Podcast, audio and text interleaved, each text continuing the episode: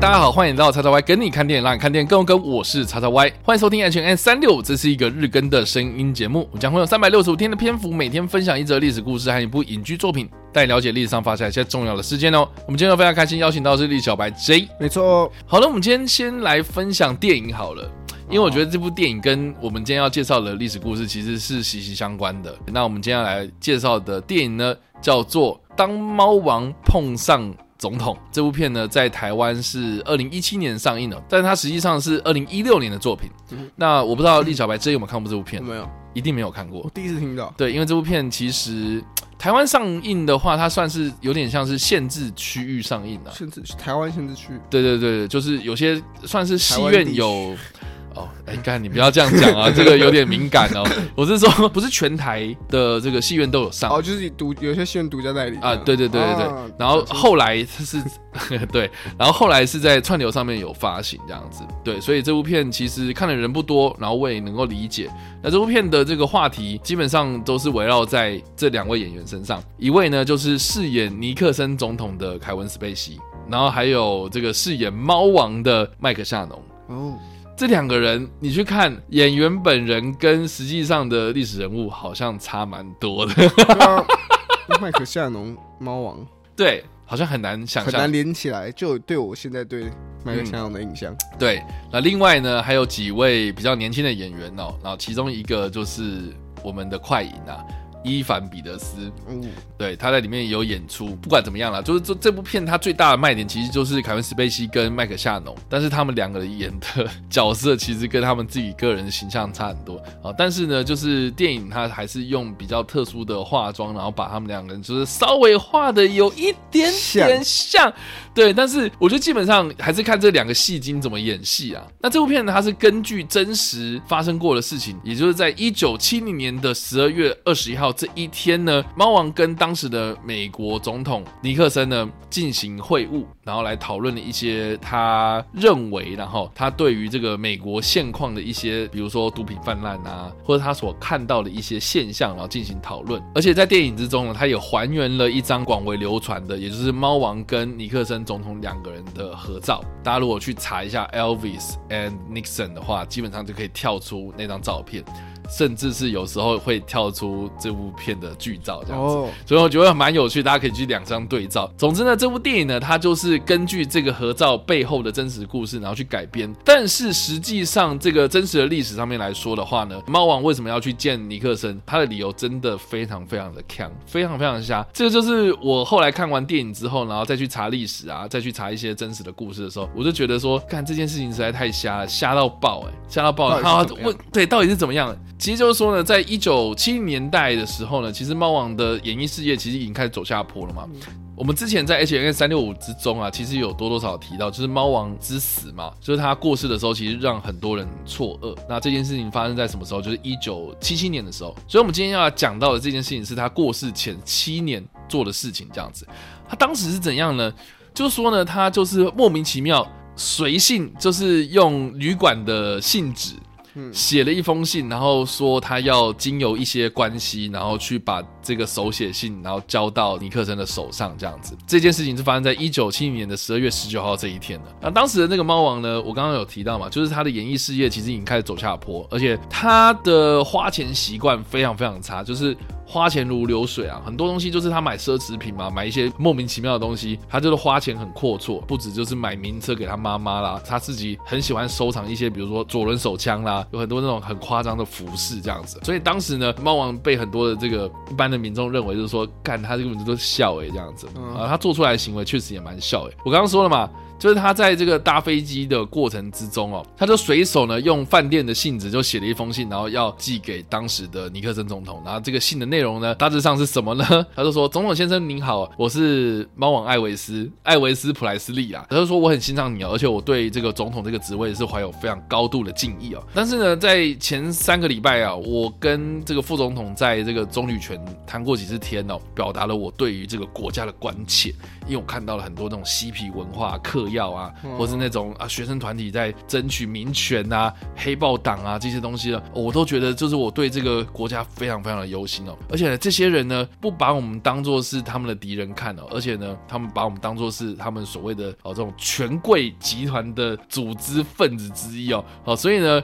总统先生哦，我为了这个国家，我希望我能够付出一些我能够做的事情，任何让我能够做的事情，我都愿意去帮忙做。所以呢，我有个请求，就是希望呢，你能够任命我成为是一个没有特定任务的联邦调查局的调查员特工。我是一个艺人哦，所以我希望政府可以核发这个证明文件，说。我是防治毒品的联邦特工，我已经能够知道共产党他们这个洗脑的技巧是透过这个药物滥用的方式来深入我们的社会哦，所以呢，我希望呢能够跟总统你好好的见上一面，我们来聊聊这个话题。这样，那如果你不愿意跟我聊天的话，不愿意跟我见面的话也没关系，就当做是打招呼。如果你不是太忙的话，我还是希望能够跟你见面。大致上就是这样子。你看，很像什么？就新朋友在那聊天，然后说你写信，看他会不会回你。然后写什么啊？随便写一写，对，写干话，对，写干话，不然就喝醉的时候随便拿样子乱写。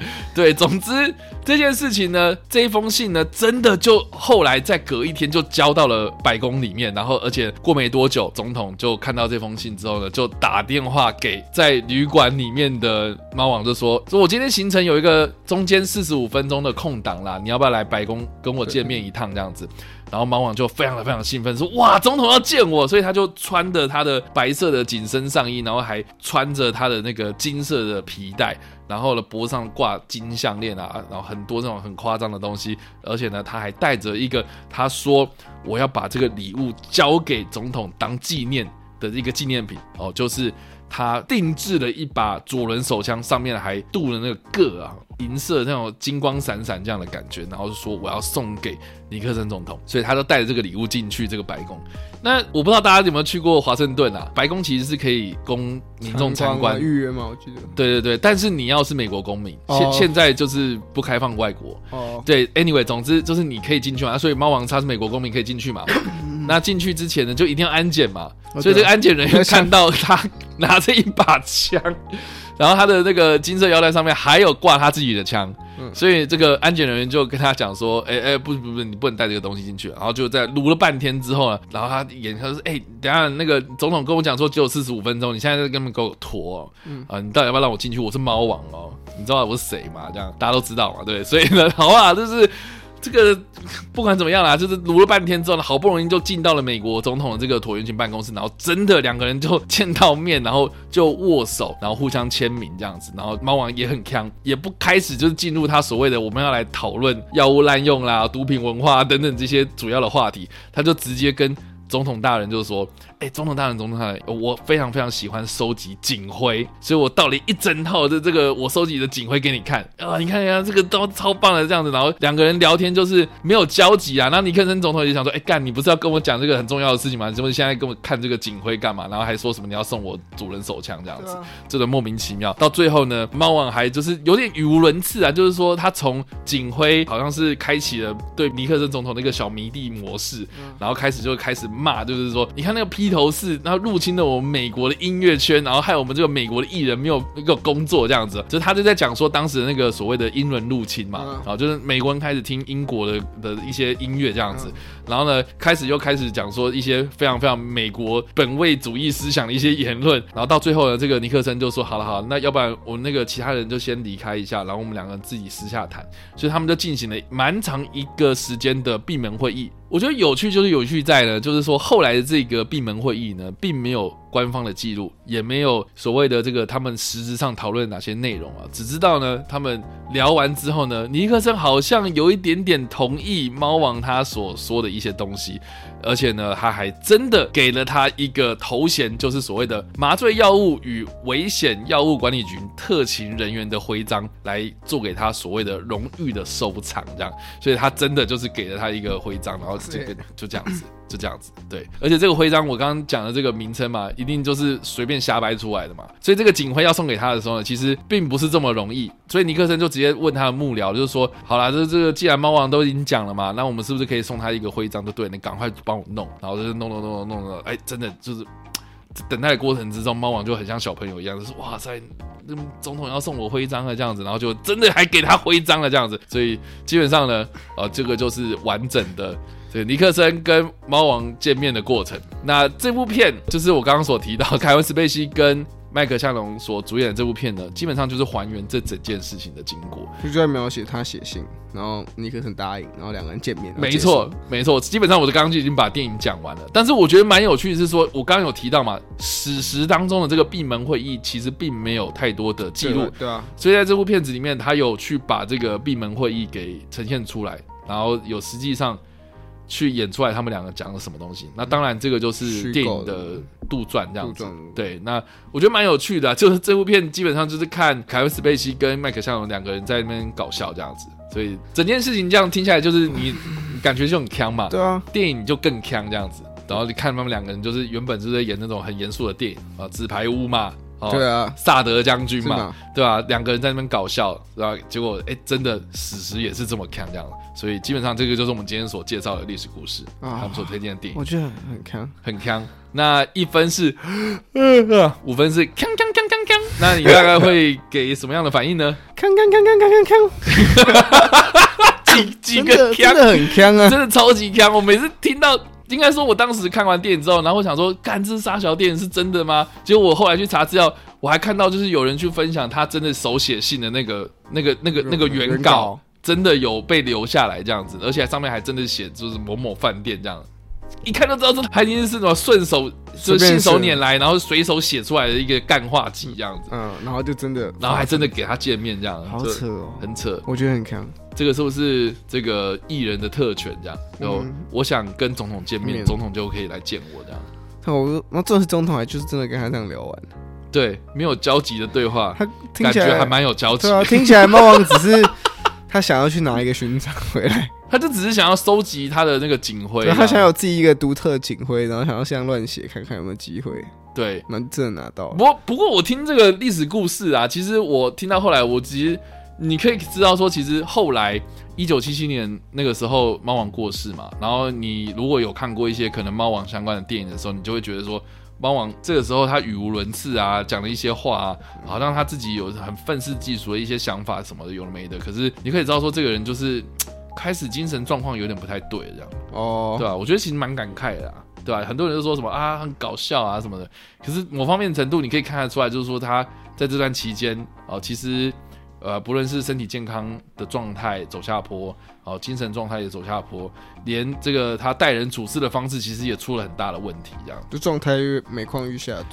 对啊，然后我刚刚有提到这个彼得·伊凡斯，他里面也有演出嘛，啊、他其实就是演一个有点像是说在猫王旁边的一个年轻人，然后也是受猫王影响嘛，然后就是他的穿着啦，或者他说话的态度啊，讲话的方式啊什么的，其实基本上就是。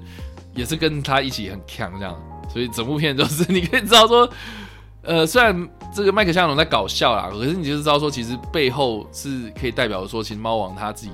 感觉已经不是他做他自己了，他就是已经被被人家包装啦，被人家操作成是一个那个呃明星歌手，要有那种比较疯狂或是比较那种外放的行为来吸引大家的目光。对啊，他已经变成一个被动式技能，其实他可能就是已经身体状况不好了，他的身体还是会下意识维持那个亢奋状态。没错，所以这个就是我们今天所提到的历史故事啊，我们所推荐的电影。然后，那不知道大家听完这个故事之后有什么想法呢？或者有没有看过这部电影呢？都欢迎在留言区里面留言或在首播的时候跟我们做互动哦。当然呢，如果喜欢这部影片或声音的话，也不用按赞、追踪我们脸书粉团、订阅我们 YouTube 频道、IG 以及各大声音平台，也不要在 Apple Podcast 和 Spotify 上留下五星好评，并且利用各大社群平台推荐和分享我们节目，让更多人加入我们讨论哦。以上呢就是我们今天的 H N 三六，希望你会喜欢。我们下次再见，拜拜。拜拜。